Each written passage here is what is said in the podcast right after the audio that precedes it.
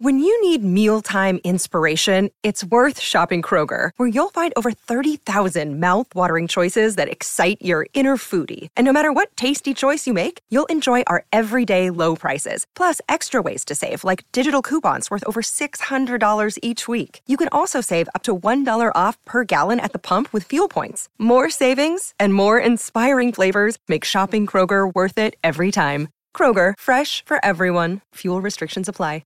Hello, everybody. This is Marshall Poe. I'm the editor of the New Books Network. NBN listeners like to read books and buy them. So we thought we'd tell you that right now our friends at Princeton University Press are having a remarkable site-wide sale. You can get 50% off books, including ebooks and audiobooks, with the code 50, F-I-F-T-Y, at checkout until May 31. You can save some real money on Princeton University Press books. I encourage you to go there and check it out. Welcome to the New Books Network.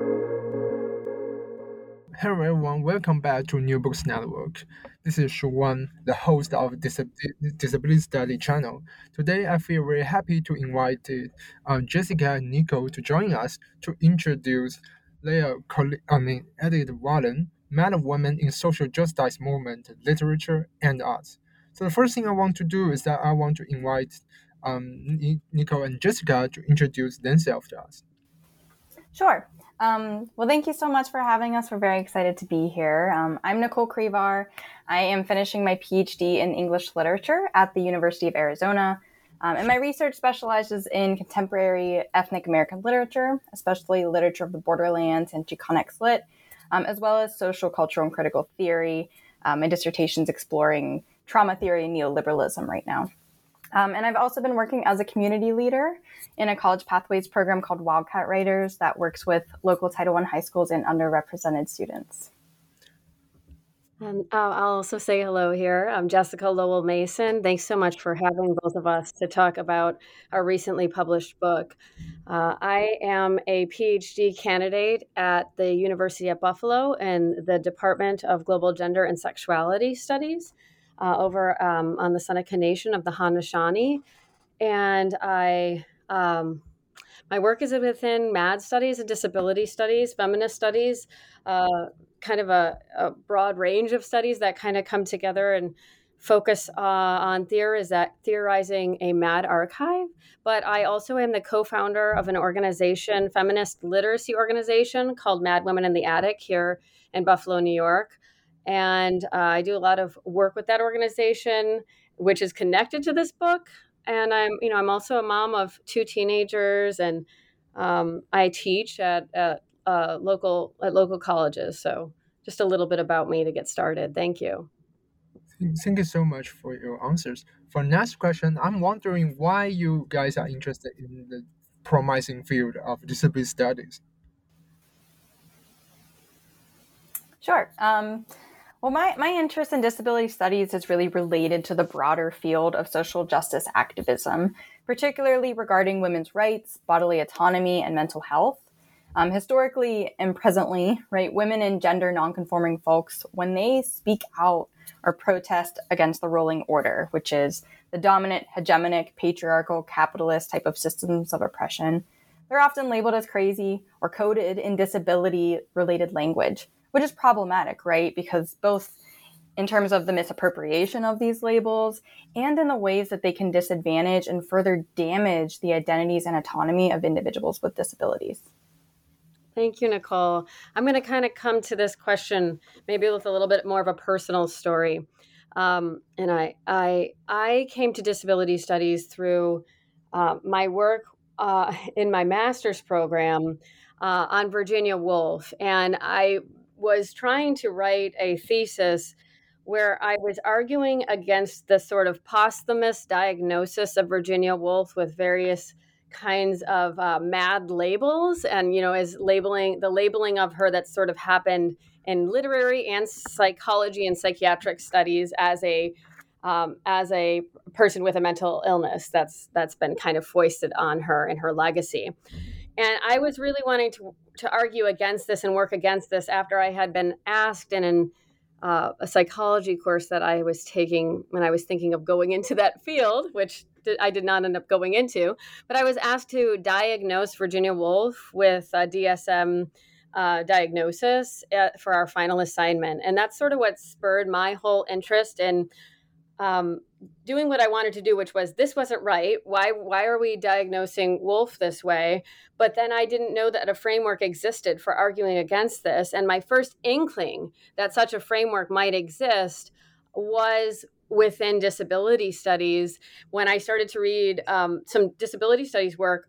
Although madness wasn't central to it at the time, I was seeing in there a space for rethinking mental health diagnosis and the way that we see and treat people.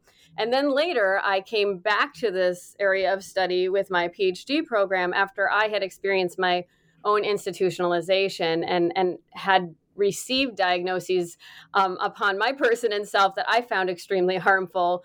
And so it just furthered my entry into this field. So that's where my interest comes from.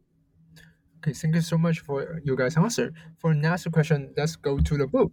So my first question about books that I'm wondering, how is this book situated in relation to disability studies? Thank you. I'm gonna answer this question for a little bit here. So while we definitely frame this book within disability studies, the way that I've been thinking about disability studies later and during the time that we were creating this book is very much informed by both the disability rights movement and the current kind of development of the movement, which is the disability justice movement, which is that movement, but developed further and looked at through a CRIP queer women of color lens. So the work contributes to disability studies by centering madness, which is not always done within the field of disability studies. It's sort of been kind of madness as a subject has been on the kind of periphery of disability studies. I remember when I first encountered madness in a disability studies book, it was one essay in a very big compilation of disability studies. And I clung to that essay. You know, I thought, oh my gosh, this is it. And so for a long time, all I had was that one essay on Mad Pride in particular. But then over the years that I've been doing my PhD work, I've been getting to meet Mad Studies scholars, Mad Studies professors, work with people doing mad activism. And so it's changed the shape of the way that this work kind of is coming into disability studies. So it is contributing to looking at madness within disability studies. And it's definitely expresses or is part of an exploration of thinking about bodies, thinking about people outside of a diagnostic framework or pushing up against that diagnostic framework, and also understanding that the diagnostic framework that creates madness as a subject as connected to colonial, white supremacist, and cis heteropatriarchal, ableist, sanist violence. And I want to here give a little bit of a shout out to the work of disability justice activists, especially the work of the collective Sins Invalid. And I want to comment on what they call the next stage in disability rights movement evolution, which I think our book, and I hope that our book is kind of part of. So as I said, disability studies has historically only focused on disability rights frameworks, and in a way that's kind of problematic because it's based on what Sins Invalid calls a single identity issue and has historically centered white experiences and centered mobility impairments. And so MAD Studies also has had issues with centering whiteness. And this is kind of a challenge within disability studies right now. And I hope that, our book, in centering madness and centering people who are coming to the collection as having lived experiences and having a connection to the term MAD, is a way of contributing to decentering physical disability, and putting madness at its center and looking at lived experience, and instead of coming to it as an academic first work, coming to it as a lived experience first work. So I guess that's what I'd say about that. Thanks. Thank you. Okay. Thanks so much for your answer. For the next question, I want to know if possible, would you feel comfortable saying anything about your personal relationship with madness, disability, or the mad women? Sure. So I'll start. Madness can really be construed in many ways, right? And our collection tries to really speak to the multiplicities of that term. I identify as mad for many reasons, including my experiences in the mental health system and just dismissive treatment that I've received along the way from medical doctors. But I also align with madness as a feminist activist, right, whose research and pedagogy tries to push back against the patriarchal and sanest norms within and outside of academia. And I'll just say that I am the co-facilitator of a weekly writing workshop called Memoirs to Reimagine Mental Health Care. And in doing that work, we are often having discussions about madness. So one of the things whenever I'm asked this question about like, what does mad mean to you or how do you identify with it? I can't speak to every different kind of madness and how people identify with it. For me, madness and me being able to feel comfortable claiming that term comes out of feminist anger. I define mad as a form of feminist anger and rage against colonial white supremacist cis heteropatriarchy, essentially. And it's a term of agency because it's like activism, it's movement, it's motion, it's resistance, it's fighting for liberation. So those are all, different kinds of ways that I identify as mad. Whereas I know that I work with people in my community that might identify as mad because of their lived experience in the system and having had labels, which I also have had. But my madness and the way that I claim it is not in relation to those labels because I don't want to have anything to do with those labels in some way because they were violence against me. But I do know that some people identify mad as having psychiatric disability, and not everyone who identifies with MAD has bad feelings toward diagnosis to the extent that I do. Okay, thank you so much for your answer again. So for the next question, I would like to know, what does the term MAD academic mean to you, and how does this collection assert the MAD women as a subject worthy of academic studies? Yeah, so first, I think it helps to distinguish that academic knowledge often requires or tends toward pre-established, sanest, heteropatriarchal, and often racist approaches to research, including whose research is considered academic, right? Also to pedagogy, including what we're allowed to talk about in the classroom, which is becoming more and more monitored, right? Or the quantifiable metrics that are considered like the main source of learning and teaching effectiveness that are placed upon academics, and also to service. I've seen a lot of these at play when peers who choose to take on research related to social justice, community activism, or just critiquing like the racist and sexist systems operating with the academy. They receive less recognition. They receive, fewer funding opportunities, and they're ultimately have less support and acknowledgement from the department. My work as a graduate director of a community writing program, for example, it's not really recognized or celebrated. It's just kind of considered, oh, this is this extra thing that she does, right? But in reality, it's so important just for the university community, for the local community. It's informed my research, my approach as an educator, right? And this helps us get to an understanding of MAD academics as inclusive of those scholars who fight back, right, and do the needed work to refute these delimiting and often uninclusive systems. And like trends within academia, but MAD academics is also inclusive of minority scholars, gender nonconforming folks, and individuals with disability within academia who have continued to be silenced or whose work is not considered academic, especially if they're speaking about these personal lived experiences that we keep coming back to. So what our collection does is it asserts the MAD women, including the MAD academics and the writers in this collection and beyond, as a subject worthy of academic study.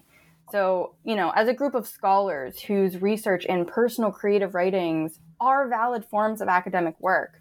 One of our contributors, Erin Soros, poignantly asked in her creative essay, The Madwoman at the Conference, she states, "Which voices are allowed to speak among us?"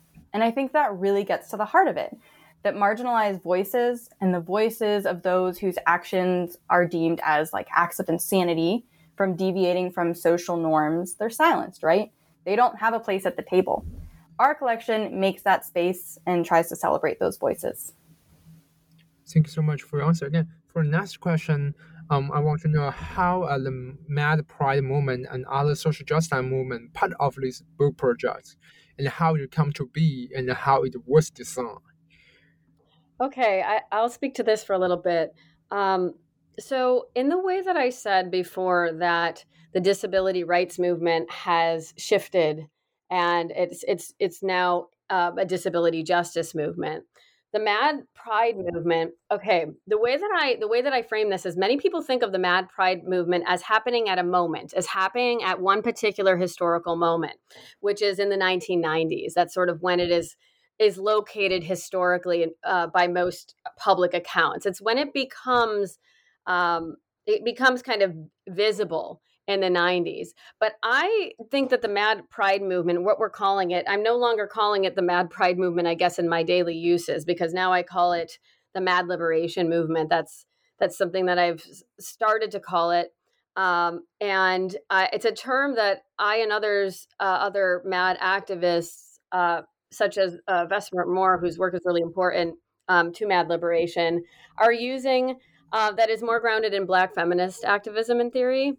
So the Mad Pride movement, which we might think of in relation to the 1990s protests that were held, the peer movement that was formed out of those protests, people going outside of the American Psychological and American Psychiatric Associations and holding signs and saying, you know, stop shocking us, stop taking away our rights. All of those images come to mind with this history of the Mad Pride movement. But I like to think about the Mad Pride movement as having a much longer history than this, and the Mad Liberation movement, because I think that there have been people who have been fighting against their oppression. There have been people who have been labeled mad, have been labeled mentally ill, have been locked in lunatic asylums, across the past few hundred years, who have been part of this movement, part of these acts of resistance that we will miss out on. We won't see their resistances if we just keep our concept of the Mad Pride movement limited within these sort of historical brackets that it's been given. So I like to do a long history in thinking about the Mad Pride movement. And I think our book, Mad Women in Social Justice Movements, Literature, and Art, is a contribution to that. It is an act of resistance. It's a social act of gathering of voices and conversation on the subject of madness at this current moment that we're living in, that is akin to and works alongside to the bodies that have resisted across centuries, who are part of this movement, bodies that gathered in the 1990s and held their signs, our bodies as connected to this work and writing these essays. Okay, thank you so much for your answer again. So our next question, I noticed when I read your book, this book began with an introduction by Erika Duncan. I'm wondering, why did you ask Duncan to write the introduction, and what do you think about her frame the collection? Thanks so much for asking this. And I'm going to answer this just because I have a personal connection to Erika Duncan through the work that I do with Her Story Writers Network, of which Erika Duncan is the founder. And I want to say a little bit about the fact that Erika worked in the 1970s with writers who were writing on the subject of, to some degree, the Mad Woman in Madness, not necessarily having that be a central theme, but we're writing about feminism. We're writing about not being heard, wanting to be heard. And they were gathering in these kind of living room spaces called salons. It's sort of part of this feminist literary salon tradition of the 1970s that I think Gilbert and Gubar, who wrote The Madwoman in the Attic, would be connected to, as their work was published in 1979, kind of during that period of the salon, this period that Erika Duncan was a part of. And the work of Her Story Writers Network, where I am a facilitator with, came out of this movement, came out of this moment when literary scholars were writing about silencing, even if they were not necessarily writing about madness and the Mad Woman in particular. So in asking Duncan, we hoped to connect our work in the present, our present voices, with to have it sort of prefaced by someone who had lived in this past that Gilbert and Gubar's work arose out of and had knowledge, like lived bodily, physical knowledge of that experience of time and place. When the Madwoman kind of comes into discourse in a more acute way in the public consciousness. So I want to say that I don't think that Erika's introduction framed our work so much as that it like gave loving care to it and gave kind of a loving, heartfelt, personal connection to it. And that's how Erika Duncan wrote the introduction. I want to just read a really brief part of it. To begin to read this book, Duncan writes, is to enter very troubled waters.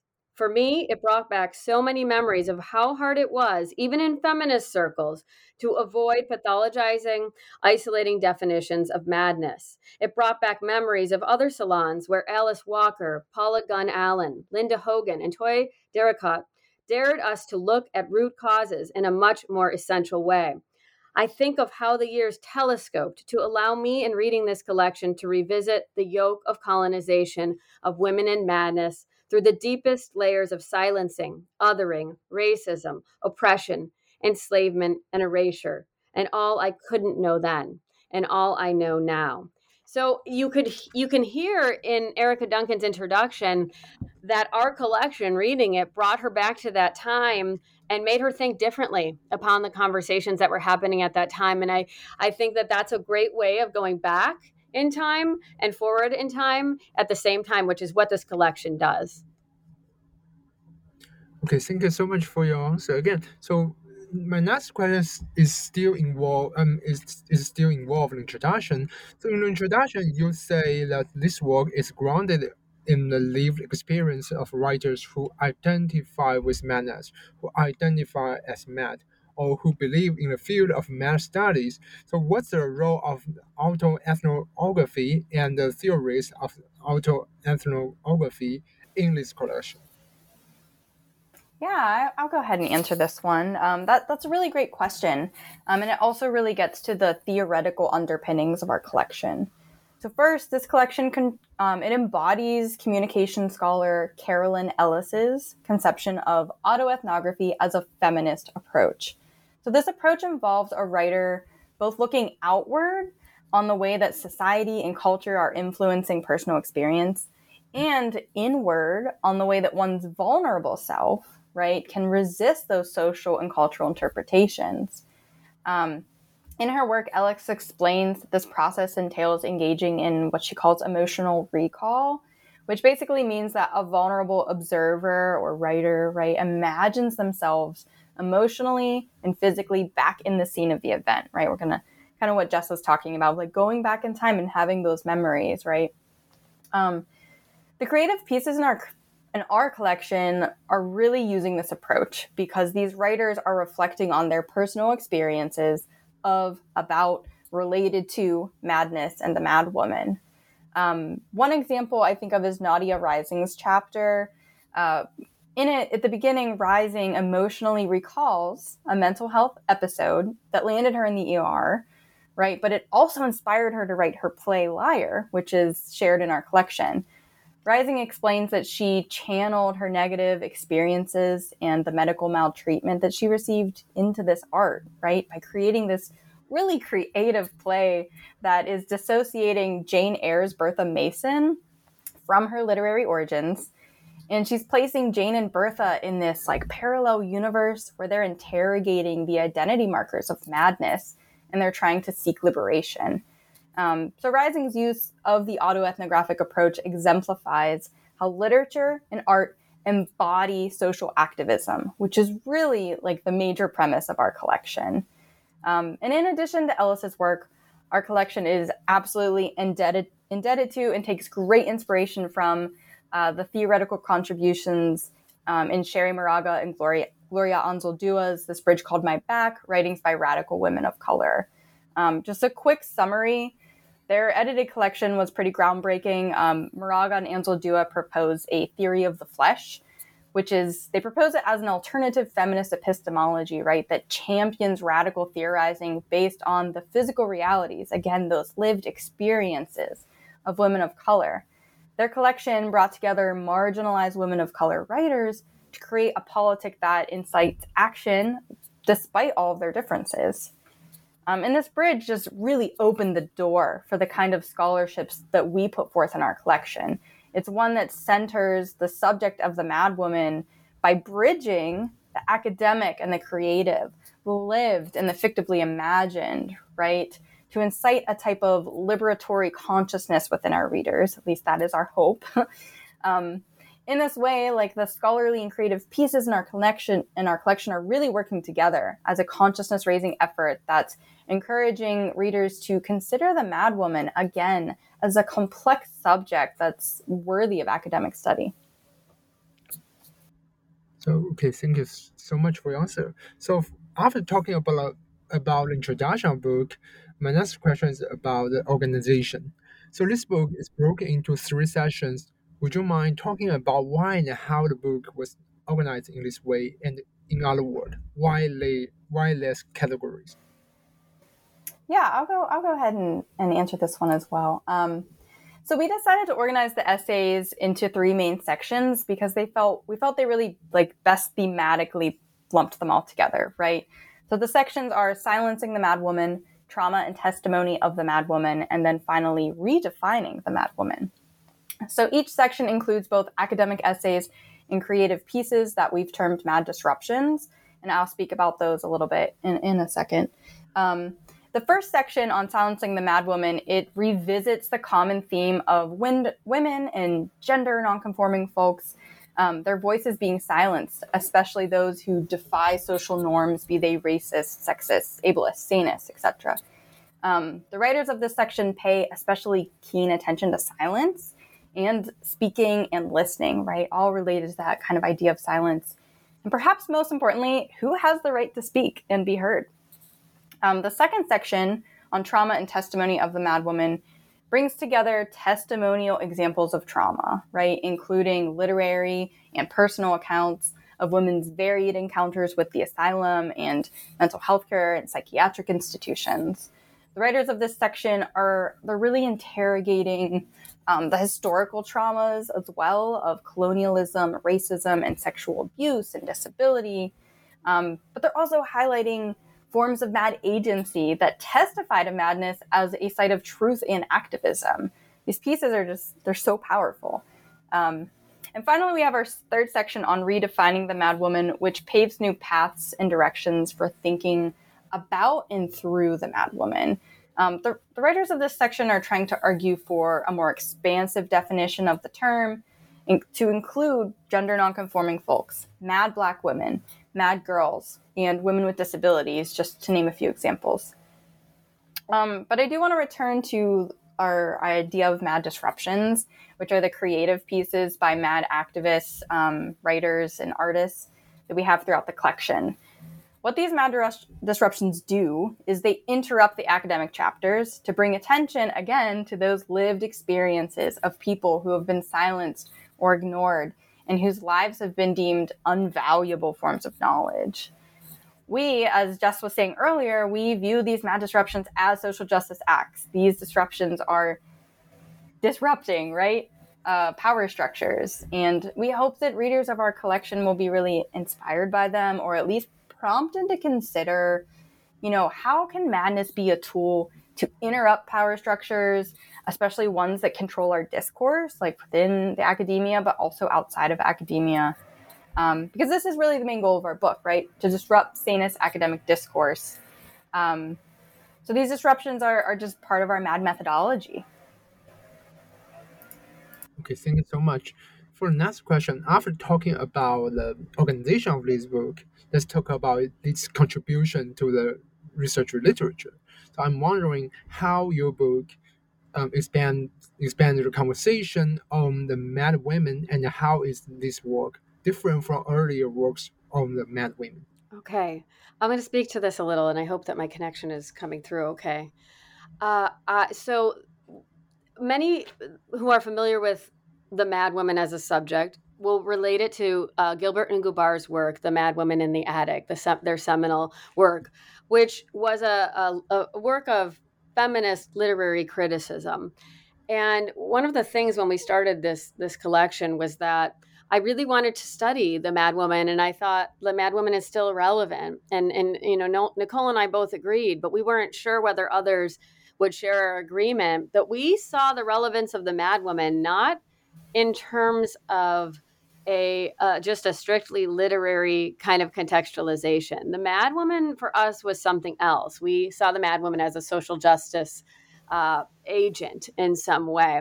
And this was something that literary treatments of the Madwoman seemed to not quite do for us. And in terms of like when we were coming as people that have had lived experiences with labels or lived experiences with institutionalization, which I had.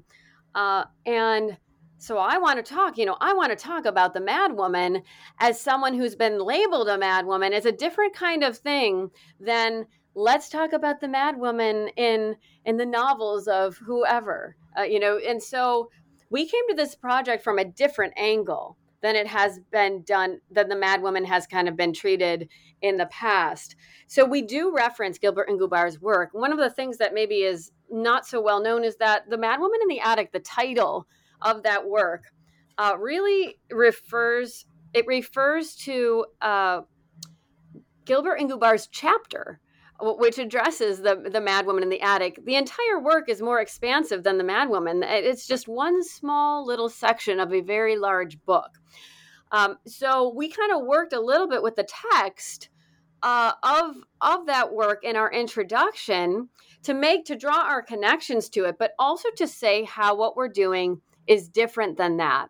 And so I'm going to just read really quickly from that section in our introduction. Addressing the cultural production of madness and how madness and the Madwoman contribute to our understanding of the relationship between disability and notions of sickness and illness was not something that Sandra Gilbert and Susan Gubar were able to do when they wrote the 10th chapter of The Madwoman in the Attic, a dialogue of self and soul, plain Jane's progress. Gilbert and Gubar ask us to think about the literary feminist implications of reading madness as feminist rebellion in Charlotte Bronte's Jane Eyre through the characters of Jane and Bertha Mason. But they're not asking us explicitly to think about the social implications of this work on mad people's lives and bodies. And certainly for me, as someone who is institutionalized, having read this work earlier and having encountered just even the theme, just even having the book on my shelf, when I was institutionalized, it was like someone out there knows that there's oppression involved in this institutionalization, that there's a system. And so I kind of turned back to these works, but there was something there was something missing. There was something like left undone by the works, because Gilbert and Gubar were not coming and they were not trying to fight for mad justice, mad liberation of people's bodies from institutions, to fight for the autonomy of people to label each other. They were kind of looking at it from a literary critical perspective. And so it was like, well, what if we think about the Madwoman, but it's not from a literary criticism perspective primarily, like it can involve that, but what if that's not the center? What if the center is, you know, mad liberation, fighting different kinds of oppressions that intersect in madness? And that's where we started from, and our introduction deals a lot with that. Thank you so much for your answer. Then I have a question. Like, when I read your book, especially the first chapter of the book, I noticed that you address silencing the Madwoman. So is there any piece in particular or quote from a chapter that you could share with us and elaborate on personally? Okay, so do you mind? I think I'll start with this a little bit here to talk about the silencing of the Madwoman in this section. The beginning piece of the book, the sort of first piece in this section of the book, is a speech that I gave at the Northeast Modern Language Association conference in 2020, where we had our Mad Women Roundtables, which is the grounds and, you know, the foundations of which were the foundation for this book. And there are two works in this section that are more creative works. A piece by Erin Soros called Teeth, The Madwoman in the Conference, and then my beginning piece, which kind of bookends the critical essay in it, which is Working for Shakespeare's Sister, Meditating on the Madwoman.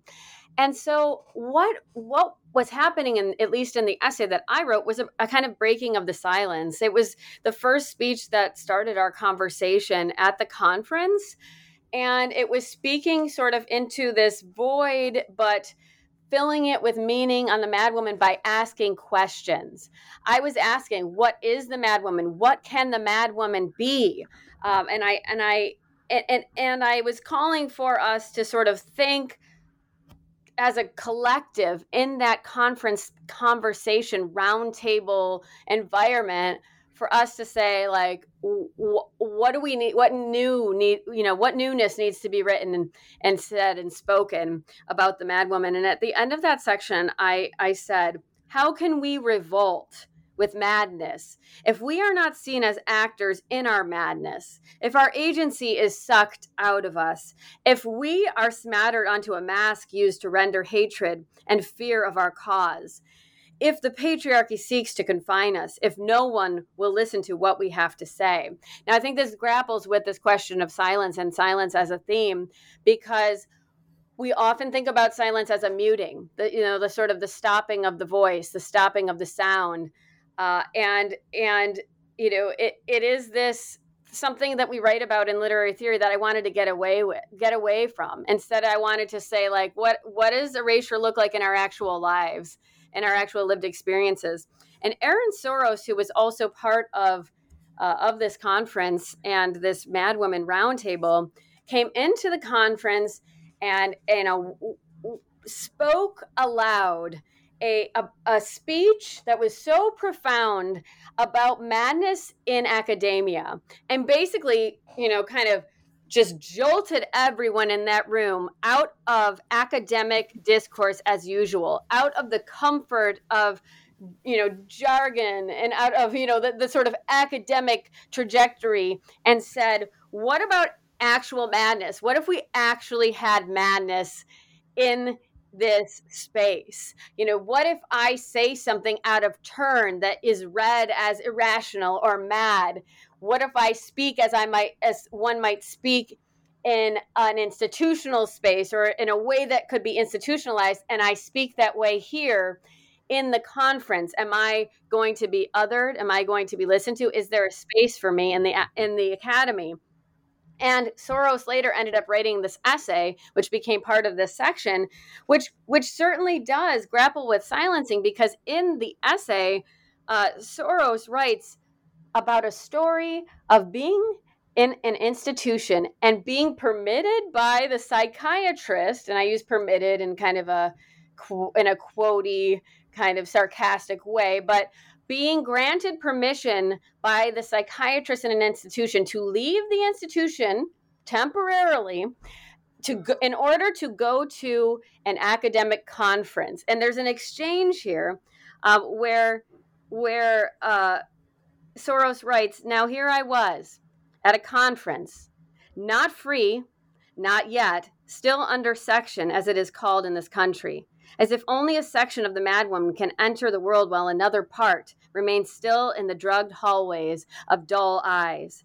I had convinced the psychiatrist that I would attend this conference and listen, only listen.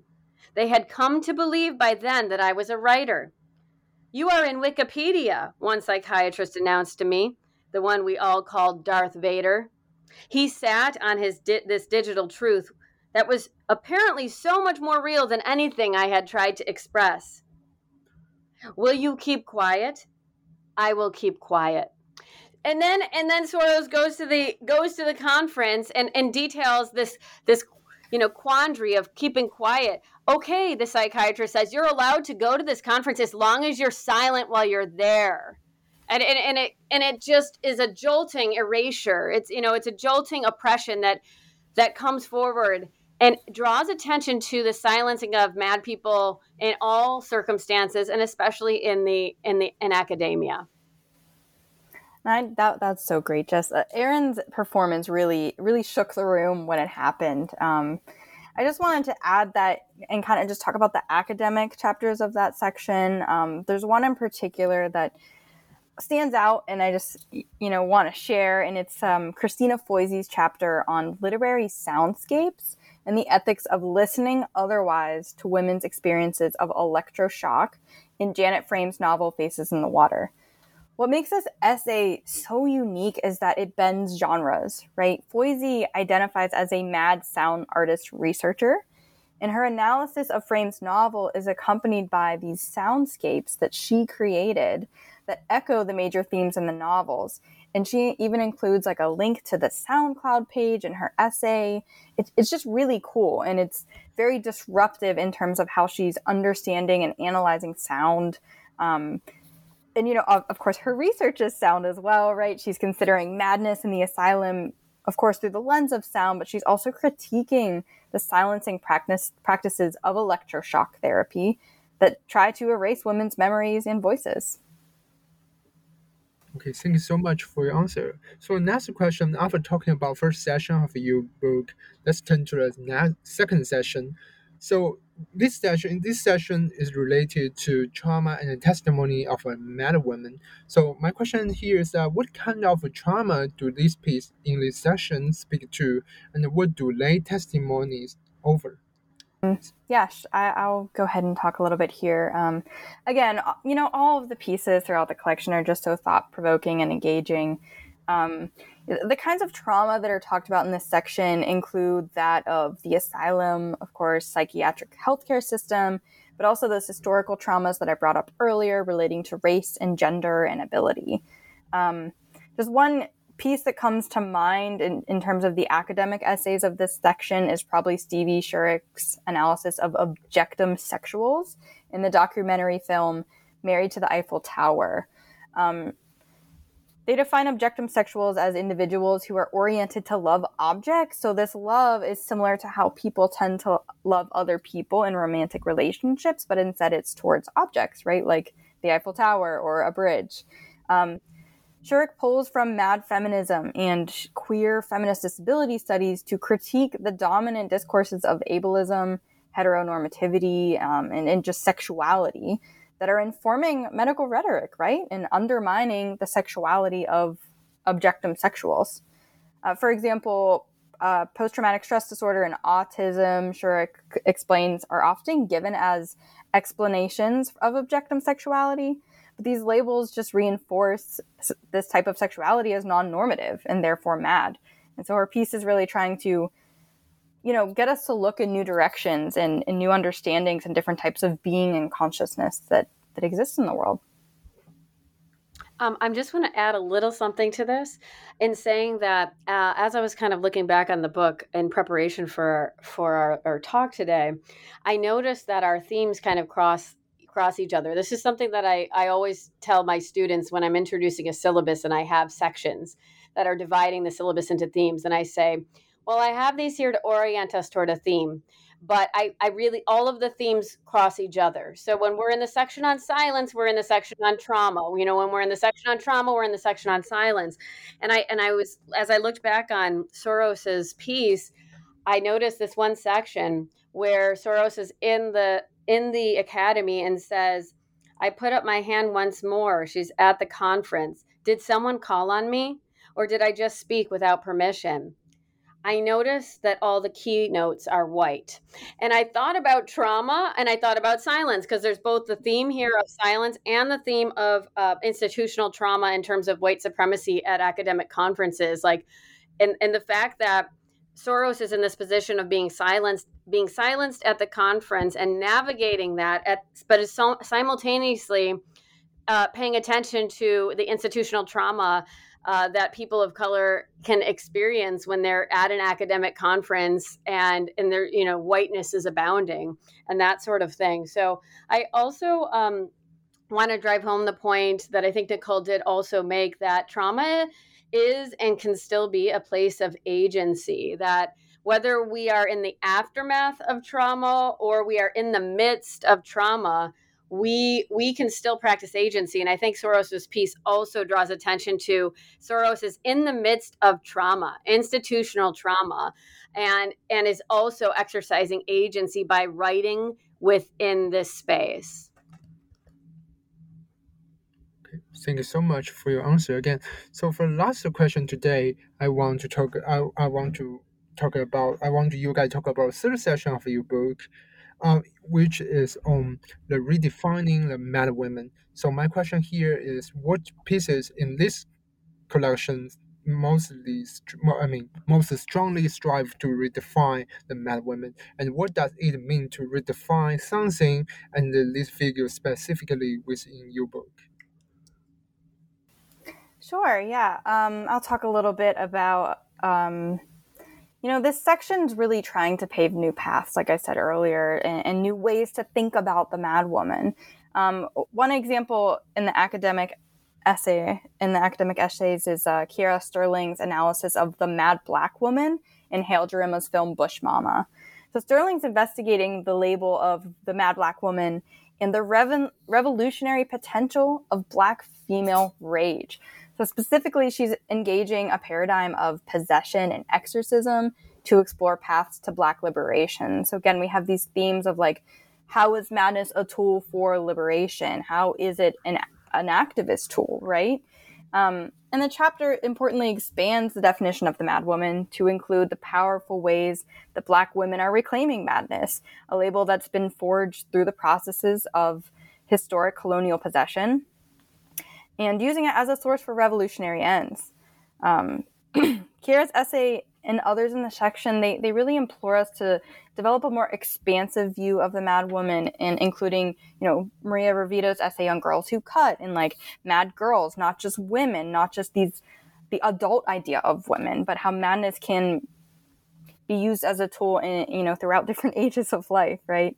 And in this way, it's really pushing beyond Gilbert and Gubar's original conception, especially one that was, like Jess was saying earlier, was very much in line with the white feminist movement, and not so much taking in other types of positionalities and beings and marginalities in that kind of get wrapped up in along with the madness and the Mad Woman.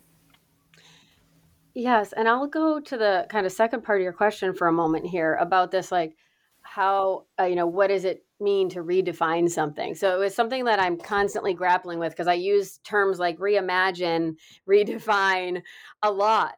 And it's like, why am I doing this? Well, I was thinking more about this, and reclaiming has to do with, responding to the denial, to the sort of epistemic denials that people experience. So when, words and concepts that are used to harm people, right? And they carry all of this weight, and they carry all of this history.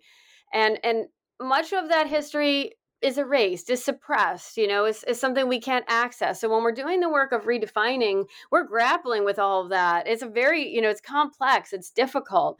But redefining has to do with kind of saying that words, concepts are not the property of, they are not property of people. They kind of getting out of that sort of white supremacist way of thinking about language in and of itself, but that also knowledge itself and knowledge making, doesn't belong to only the oppressors, right? It is ours and people who are oppressed to use those terms to either say we don't want them, they're so harmful, we don't even want to have anything to do with them, or to say we're going to do something different, and we're going to take back our power and take the power out of the hands of the entities that are using this language to harm us. I think it's also, redefining is also about expanding. It's about expanding the shapes and the forms that come to constitute the meaning of madness, the meaning of the Mad Woman, the meaning of our lives. One of the examples is that I think of all the time in relation to this book is we had an essay by a writer who didn't end up being able to participate in the creation of the book, but they wanted to write an essay about seeing the Mad Woman like in a genderqueer way, and looking at trans identities and non-binariness as a mad woman kind of formation. And I always missed that from this collection. And I think some of our work goes there and points there, but it's not there yet. But I know that other writers are publishing this work and doing this work. Finally, in response to this final question that you've asked us, I want to turn to the final essay in our collection, which is by Jay Gagnon, and it is called Where These Maps Have Led Me. And I work with Jay Gagnon in co-facilitating Memoirs to Reimagine Mental Health Care, our weekly workshop that we have been doing for about 3 years. And we have a community of writers there that Gagnon thanks at the beginning of the essay, because so much of this work, as Nicole and I were writing, putting together and editing this collection, I was doing this workshop. I was working with a community of writers who had psychiatric experiences or experiences with psychiatric labels and diagnoses and relationships with the term MAD. And all that work was informing this. And Jay Gagnon kind of presented this essay, and it wasn't for our collection. I heard it in a workshop through these workshops with Her Story. And when I heard the essay, all of a sudden I was going, oh my gosh, this contributes so much to what we're trying to do. You're writing differently. You're writing about the mad woman in a totally different way. And bringing the mad woman into the present, into the lived experience present. So I'm just going to share this kind of final excerpt from Jay Gagnon's work. I know disabled women, mad women, were hidden away in attics. But modern media written from an outside perspective fails to show the richness many of us find in our lives. Even in my lowest times, cowering at the shadows or crying in pain with every movement, there are movements when my mind frolics, leaping between stepping stones of contact with the outside world. In these weeks and months sequestered in my room, stories unwind and re-spool themselves in my head, and my plans grow like gardens, dreams blooming to get me through. The external image of the mad or sick woman in her dressing gown, hair unkempt, fabricated by those who do not live this life, doesn't show that. This is why I write memoir, to contribute to the archive of authentic narratives of the mad woman, the disabled woman, that has been distorted by an external perspective in popular media. So let me tell you, here is what my attic room looks like. And that goes on, I kind of encourage, I don't want to give too much away, but, it's a very powerful piece. We ended it there because it's also a jumping off place. We didn't want our book to end as here's the end all be all. This is what a mad woman is. No, this is just an opening space to more conversation and more definitions and more redefinitions. So, thank you so much for having us today and letting us share a little bit about this amazing collection. I just want to also thank all of the people who contributed to this book, whether it be through our cover artists, our editors, those we worked with at Vernon Press, and especially the writers who are doing this social justice activist work and who joined in this book to do this. Okay, thank you so much for your answer. So at the end of our talk today, I want to directly talk to our audience. I want to say, as a historian of disability and gender in East Asia, while I have very limited knowledge of mad women, especially in the Western context, when I read this book, I still learn a lot.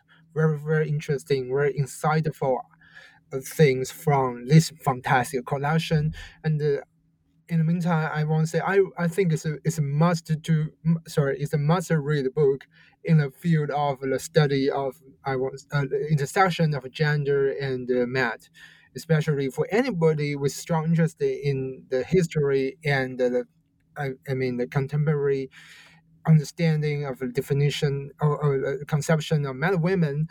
You must buy a copy of this book. So at the end of our talk today, I want to repeat the title of the book again, The Madwomen in Social Justice Movements, Literature, and Art. It's a must-read book about a research subject, about a phenomenon, about the people, so-called mad women. So thank you so much for listening to the episode today. So have a good day. Thank you. Thank you so much. That's so great.